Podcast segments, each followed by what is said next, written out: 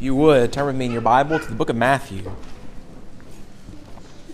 Matthew chapter 27. Matthew 27. We are continuing to consider uh, the last words of Jesus on the cross. And as I prepared this message, we see the cross as uh, an event that is horrendous, an event that we see uh, a truly innocent man uh, killed on behalf of others. And I'm reminded of uh, uh, the times that I have been able to, um, to stand in events, uh, stand in a place where an evil event took place. Uh, maybe, maybe you've had the privilege to travel and go to a site where, where a concentration camp was.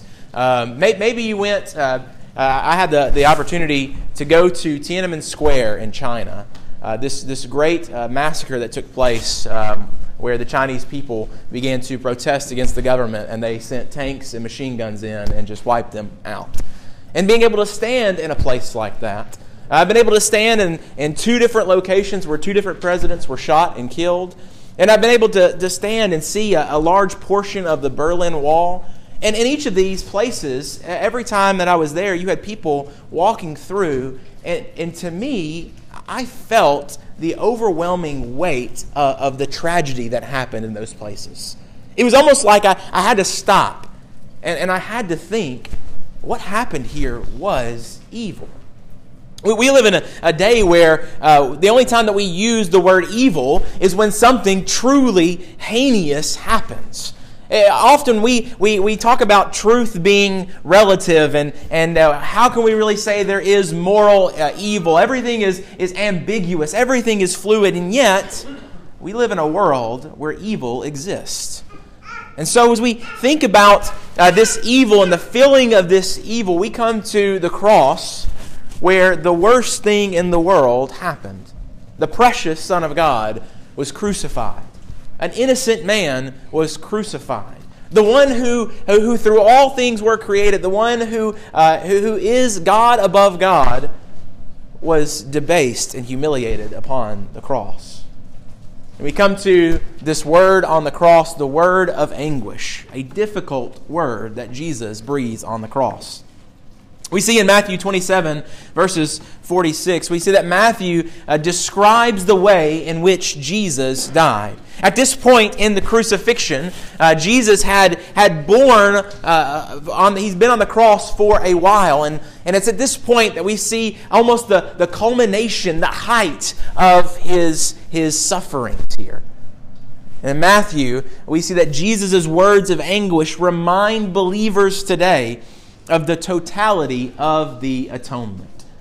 We come to the Christmas time, and it's the time that we celebrate the atonement. But what, is, what does that word mean? That's an, that's an old word. Atonement, it literally means a, a covering. It's, when we talk about the atonement, we're talking about the payment for sin that Jesus made in his life and his death for us, on our behalf, the atonement. Uh, some have said that a good definition of atonement is it's where you and I are brought back at one with God. We are brought together with Him because our sins have been paid for. So, what's happening on the cross? What is going on in this situation? Matthew kind of shines light to us today. This word of anguish spoken from Jesus' mouth helps us to understand and comprehend the sacrifice of Jesus in a way that leads us to greater joy and devotion to Him. So, we want to look at three truths today when it comes to the atonement. Three truths today when it comes to this last part of Jesus' death. We'll begin reading in verse 45, and we read this. Now, from the sixth hour, there was darkness over all the land until the ninth hour. And about the ninth hour, Jesus cried out with a loud voice, saying, Eli, Eli, lama sabachthani. That is, My God, my God, why have you forsaken me? And some of the bystanders, hearing it, said, This man is calling Elijah. And one of them at once ran and took a sponge, filled it with sour wine, and put it on a reed, and gave it to him to drink. But the other said, Wait, let us see whether Elijah will come to save him. And Jesus cried out again with a loud voice and yielded up his spirit. We know that the Word of God is living and breathing. It's sharper than any two edged sword. It's able to pierce between soul and spirit, of joints and marrow, even dividing the thoughts and intentions of the heart. So before we consider this text, let's go to the Lord in prayer. Father, we thank you for your Word. We pray this morning that you would help us to see uh, the depths of, uh, of your sacrifice on our behalf that you would help us to see what Christ has done, these, these truths that you have presented for us. We pray, Father, that you would help us to see them, that we would worship and follow you as we ought. We thank you for Jesus, and it's in his name we pray. Amen. I love the hymn writer, writer Isaac Watts. Uh, we sing a, a, lot of Isaac Watts songs. One of my favorites is the song At the Cross. I, love, uh, for some reason, we Baptists, I don't know why, but we don't like the third verse in every hymn. I don't know why that is. Uh, but the third verse is sometimes the best verse. And I love the third verse in At the Cross. Uh, Isaac Watts writes, he says, uh, Well might the sun in darkness hide to, shed, to hide his glories in when Christ, the mighty Maker, died for man, the creature's sin. And that's what we see here that Christ, the mighty Maker, is giving his life up for your sin and for my sin. And the first truth that we learn about this event is we find out the price of the atonement. Why did Jesus have to die? Why did he have to die in this fashion? Jesus, hanging upon the cross, cries out, My God, my God, why have you forsaken me? Notice who's crying that out. Nowhere in Scripture, from Genesis to Revelation, has God ever forsaken his people. God did not forsake Adam and Eve when they sinned against him. God did not forsake David when David sinned against him. God did not forsake Abraham when Abraham sinned against him. When the children of Israel, uh, when they sinned against God and, and they were punished for that, God in no way forsook them. Yet here, the mighty Maker, Christ Most High, upon the cross, cries out, My God, my God, why have you forsaken me? Why have you forsaken me? Jesus is quoting from Psalm 22. If you look at Psalm 22, the first verse in Psalm 22 is this My God, my God, why have you forsaken me? Jesus is the one being forsaken. Jesus is the one who is despised and rejected by men. He is the one, as Isaiah 53 tells us, who, is, uh, who, who, who we esteem him not. Uh, he had nothing, no former majesty that we should come to him, and yet it pleased God to bruise him. It pleased God to crush him for our iniquities. Christ is the one who is rejected here. Nowhere, nowhere in history has Christ ever been rejected by the Father, and yet, here in verse 45, we see that midday became midnight. In the sixth hour, there was darkness over all the land until the ninth hour. Even creation, it seems like, is coming undone. Even creation is, is, is blacking out as not to look at the sun in suffering. Here, Jesus is the price of our atonement. Here, Jesus is the reason, the, the, the, the, the, the way in which God takes care of our sins. He does it by forsaking Christ. Christ, the Son of the living God. Christ, the one who enjoyed full fellowship with God before the foundation of the world was set. Perfect unity was this triune God, and never before had there ever been even the hint of a split between Father, Son, and Holy Spirit. But now, upon the cross, Jesus cries out, My God, my God, why have you forsaken me? Jesus being rejected. Jesus. Did Jesus deserve to be rejected? No. We read in the scriptures that Jesus did all things well. From the time that he was born in Bethlehem to the time of his crucifixion, not one errant sinful thought came into his mind. Not one wrong deed was done by his hands. His feet never went to a place that was sinful. And yet, and yet Jesus becomes sin for us. This is the way Paul puts it. Paul says in 1 Corinthians that Jesus was made sin. He who knew no sin was made sin for us, so that sin could be condemned in the flesh. Jesus here, the perfect one, he is the price of our atonement. He is the one being rejected by God. The price of our atonement. Not only do we see the price of our atonement, but we see the penalty of sin. The penalty of sin is exile, is forsakenness. And here, Jesus, Jesus standing upon the cross, he cries out, Why have you forsaken me? We must not be surprised that sin leads to exile. We must not be surprised that sin leads to death all through Scripture. At the beginning, God tells Adam and Eve, If you eat of the fruit of the garden, surely you will die. Dying, you will die. Emphatically, you will die. You will die, and there is no if, ands, or buts about it. And here we see the penalty of sin. Paul would come back later in Romans and say that the wages of sin is death. And, and who has to pay those wages? Who has to pay up for this sin? These sins that, that we have committed, every one of us has sinned. And we see here that Jesus is paying for those sins. Jesus had no sins to pay for of his own. And so he takes upon himself my sin and your sin. What is the cost of a sin? What is the cost? Uh, we have seen throughout history, we've seen some mighty sinful events, and we've seen the consequences for those sinful events. We can think about uh, events in history that seem the world seems to turn upon. Maybe you can think about uh, the, the start of World War I. What was the event that triggered World War I? It was the simple assassination of an archduke. One pull of a trigger, and the world spins into chaos. One sin, and we see the result of that a war to end all wars. Maybe in our own life, maybe we've, we've committed sins. Maybe we've committed one act and we've been able to see the consequence of that. The man who has an affair, he can see the consequence of that. The one sin that he, he commits, and then he sees how he loses his family, and maybe he loses other his reputation. All these things begin to spin out of control, and maybe we see that. But for many of us, maybe we don't see the immediate consequences of our sins. Maybe we don't see the immediate consequence of a sinful thought or a sinful action. And the Bible is very clear that there are consequences for every sin. Not one sin will go unpunished. No, no sin will be swept under the rug. No, every sin is deserving of death. And not just physical death, but every sin is deserving of eternal death. And here on the cross, we see the penalty for sin. Jesus taking our sin. Jesus upon the cross, this is, this is a, a foreshadowing. This is the reason for Gethsemane. This is the reason why Jesus in the Garden of Gethsemane cried out, Lord, if there's any way that you can let this cup depart from me, if there's any way that I don't have to drink this cup, Lord, let it be. But Lord, your will and not mine. What's this cup that Jesus is talking about?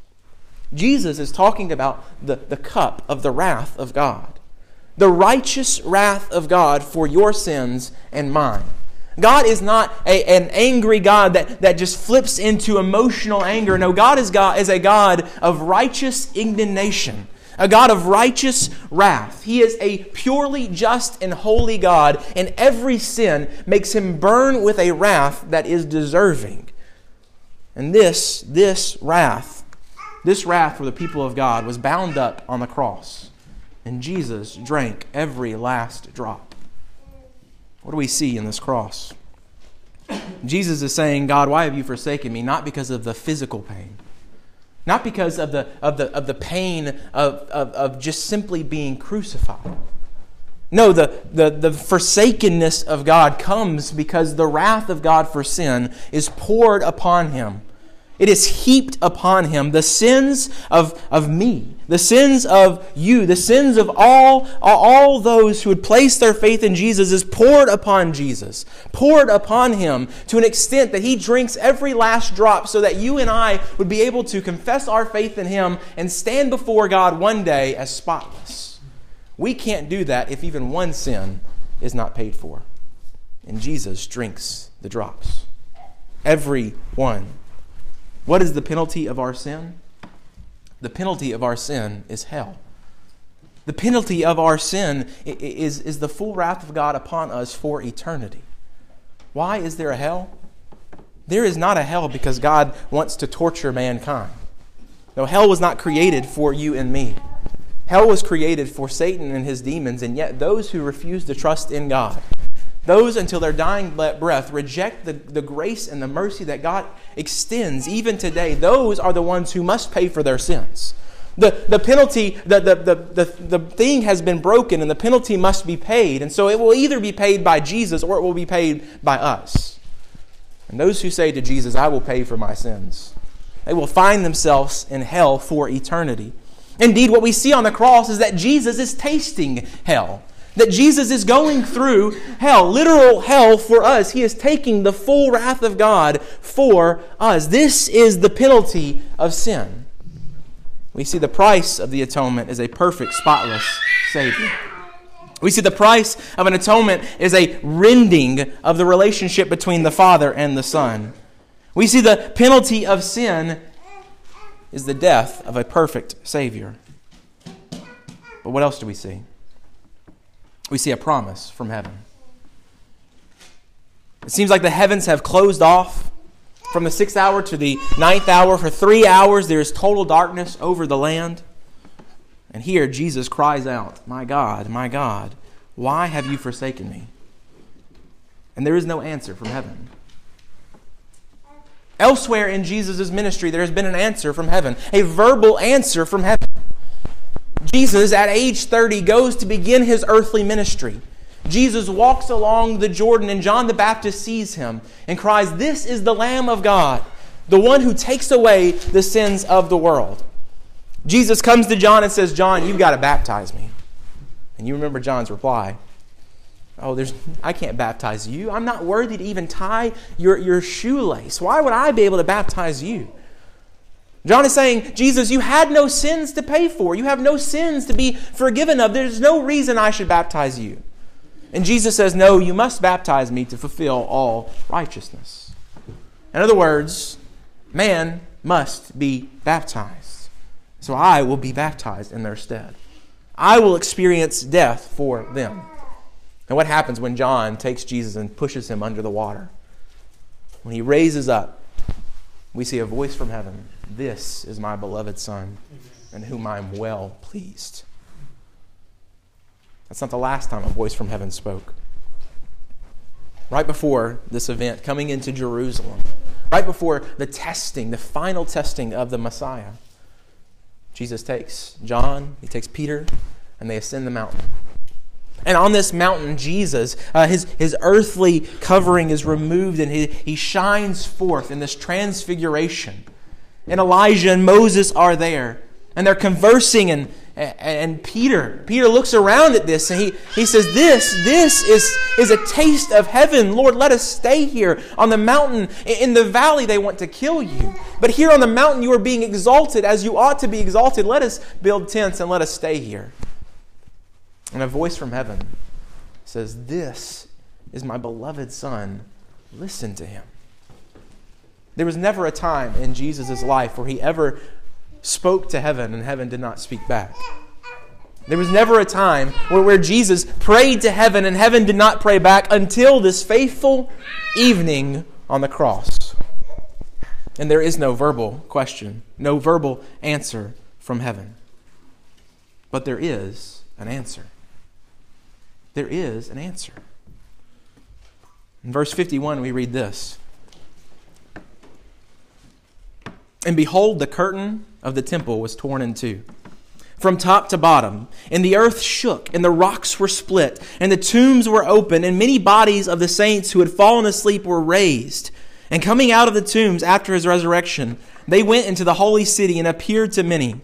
When the centurion and those who were with him, keeping watch over Jesus, saw the earthquake and what took place, they were filled with awe and said, Truly, this was the Son of God. What is the answer from heaven? Jesus asked God, Why? Why have you forsaken me? Why the wrath of the world upon me? And the answer from heaven is a torn veil and a confession from a Gentile. Now, what does that mean? This temple veil uh, is hiding the Holy of Holies, the very presence of God from the people. They cannot enter it because they are not holy. And what is the answer from heaven? Why must Jesus die? So that we could have access to the holies of holies. We, you and me, unworthy people, unholy people, people who have no right to enter into the Holy of Holies. Now, you and I are brought in by our elder brother, by the perfect Jesus who died in our stead. And we are brought in with his name. So now the author of Hebrews can tell us let us enter with boldness. Let us enter with boldness the throne of grace. Where can you go with boldness? Anybody here? I tell you what, if you ever go on a vacation to Washington, D.C., do me a favor. Jump that fence of the White House, see how far you make it. Walk in with boldness. How far are you going to make it? You're not going to make it far, are you? No, none of us can walk into, into the White House, right? It's an earthly building. It, it holds an earthly president, not the King of Kings, not the Lord of Lords. And you and I can't walk boldly into it. Oh, let's, let's take it a little bit further down. Why don't you walk boldly into the Mississippi Capitol building? Why don't you try to walk into the governor's office? How far will you make it? He's just the governor. It's just Mississippi. It's not the world. It's not the cosmos. This isn't the King of Kings, the Lord of Lords. No. And yet, we can't walk boldly in there. And yet, because of the sacrifice of Jesus, you and I can walk boldly into the throne room of grace. Not the throne room of wrath. No, the wrath was tasted for us so that you and I did not have to taste it. Paul writes in Romans chapter 1 that there is now no more condemnation on those who have faith in Jesus. Your wrath was taken to the full. Jesus didn't pay 99% and make you pay the one. No, he paid 100% so that you and I can walk into the throne of grace. What is the answer from heaven? The answer from heaven is a torn veil. But not just a torn veil. Not just a torn veil.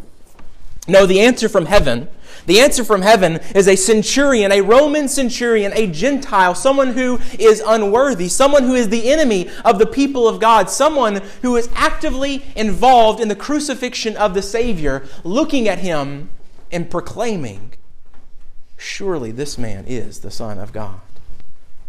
Surely this man is the Son of God. That centurion was the first fruits that centurion, that confession that that centurion makes is, is, is, is the first fruits of my confession. It's the first fruit of your confession. Because you and I, just like the Roman centurion, we are complicit in the crucifixion of our Savior. We are not worthy by birth. We are not worthy by merit. No, we have nothing that could ever allow us to cling to the person of Jesus. And yet, because of his death on the cross, because of his blood shed for us, because of his cleansing power, you and I call out, Surely he is the Son of God. Surely he is the Son of God. Not just the Savior for the Jews. No, this is the Roman centurion, the Gentile.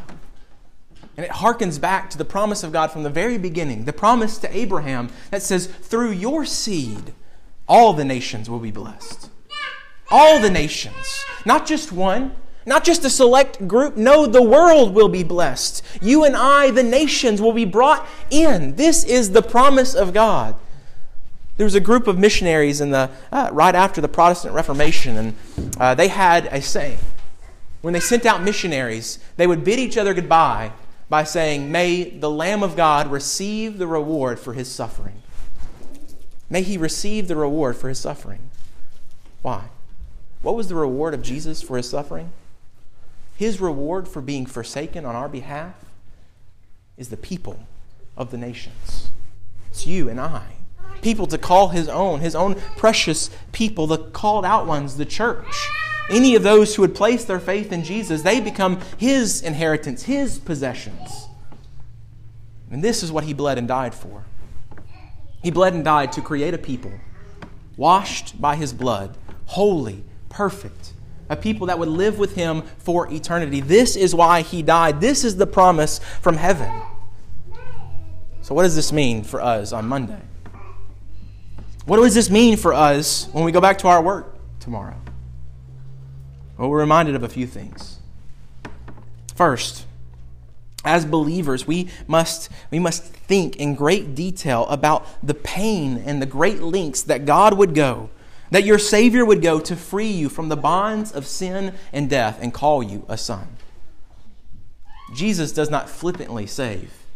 Jesus does not save without cost. No, the cost was his very life. You are precious before him. Oh, there are times that the people of God, they feel forsaken. They cry out, My God, my God, why have you forsaken me? We feel the depths of anguish that this sin and that the world brings upon us. But you were bought with a price. You are given worth because Jesus shed his blood for you. Believer, when, when trials and tribulations come upon us, think about the great lengths that God would do to save a wretch like me. Think about what Jesus would do to save you. We are reminded not only of the, the lengths that God would do to save us, but we are reminded of the consequence of sin. Do not think light of sin. Do not think light of the sin in your life. Can you see the sin in your life? Many of us would confess that once we are saved, once we are saved, we, we are not sinless. And yet, practically, we believe that. Practically, we believe that everyone else is sinful, but our sins are respectable sins. We don't, we don't, we don't have bad sins. No, we have respectable sins, and we, we often can't see the sin in our life. Often the sin in our life, it grows until it's at a point where we cannot control it. And so the question for us is believer, are you identifying your sin? And are you killing your sin? We, we can't treat sins like pets. We can't, we can't treat our sin like the stray dog that comes up and we feed it.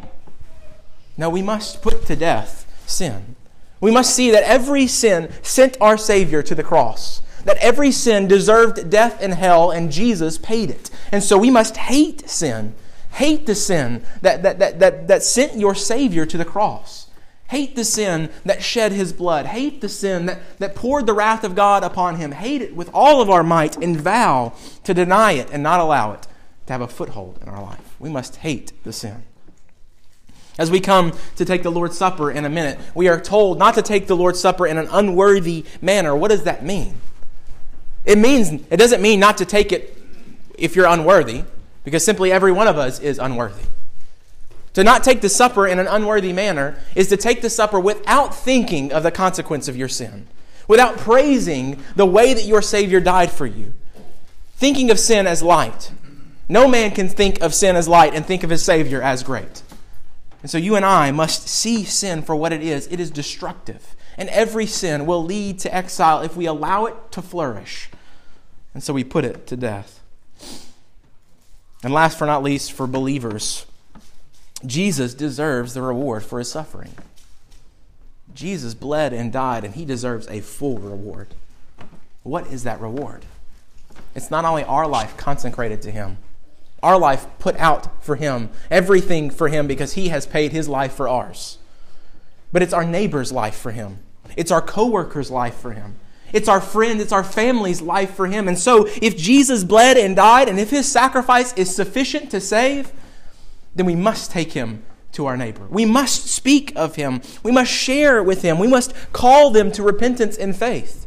Maybe today in this room there are people who have heard about the sacrifice of Jesus time and time again, and yet it is not important enough for you to sacrifice your life for your Savior. Maybe today, maybe today you have heard about the crucifixion, and yet you have not given your life to Jesus. Maybe you've heard about the grace of God, the great lengths that He would go to to save you, and you have not confessed your sin and trusted in Jesus. There is no need that any of us should be forsaken. No need. No need that any human being ever be forsaken by God, but those who would spit upon the grace of God, who would continually deny it, who would stop up their ears and, and have unrepentant, hard hearts, those who would not uh, forsake their sin and trust in Jesus, those who would not repent of their sins, those will be forsaken by God and not for a few hours on a cross. No, a timeless forsakenness, an eternity in hell. There is no need that any man should go there. The, the fires of hell are worse than we could ever imagine, but the glories of heaven are better than we could ever imagine. And Jesus offers them to us today. Will you trust in Jesus? Is he sufficient to save? When he cries, My God, my God, why have you forsaken me? Can you cry back? I will never be forsaken by God because my God forsook his Christ. Because Christ died for me. And it is no longer I who live, but it is Christ who now lives through me. Can we say that? This morning, the cross of Christ calls to us. It calls us to repentance and it calls us to greater joy. This morning, would you trust in Jesus? Let's pray. Father, we thank you for your word. We pray this morning that you would help us to know your word. Help us, Lord, to see what you have done for us. Help us to love Jesus more. Help us to place our faith in you and to follow you in repentance. It's in Jesus' name we pray. Amen. 144, let's sing.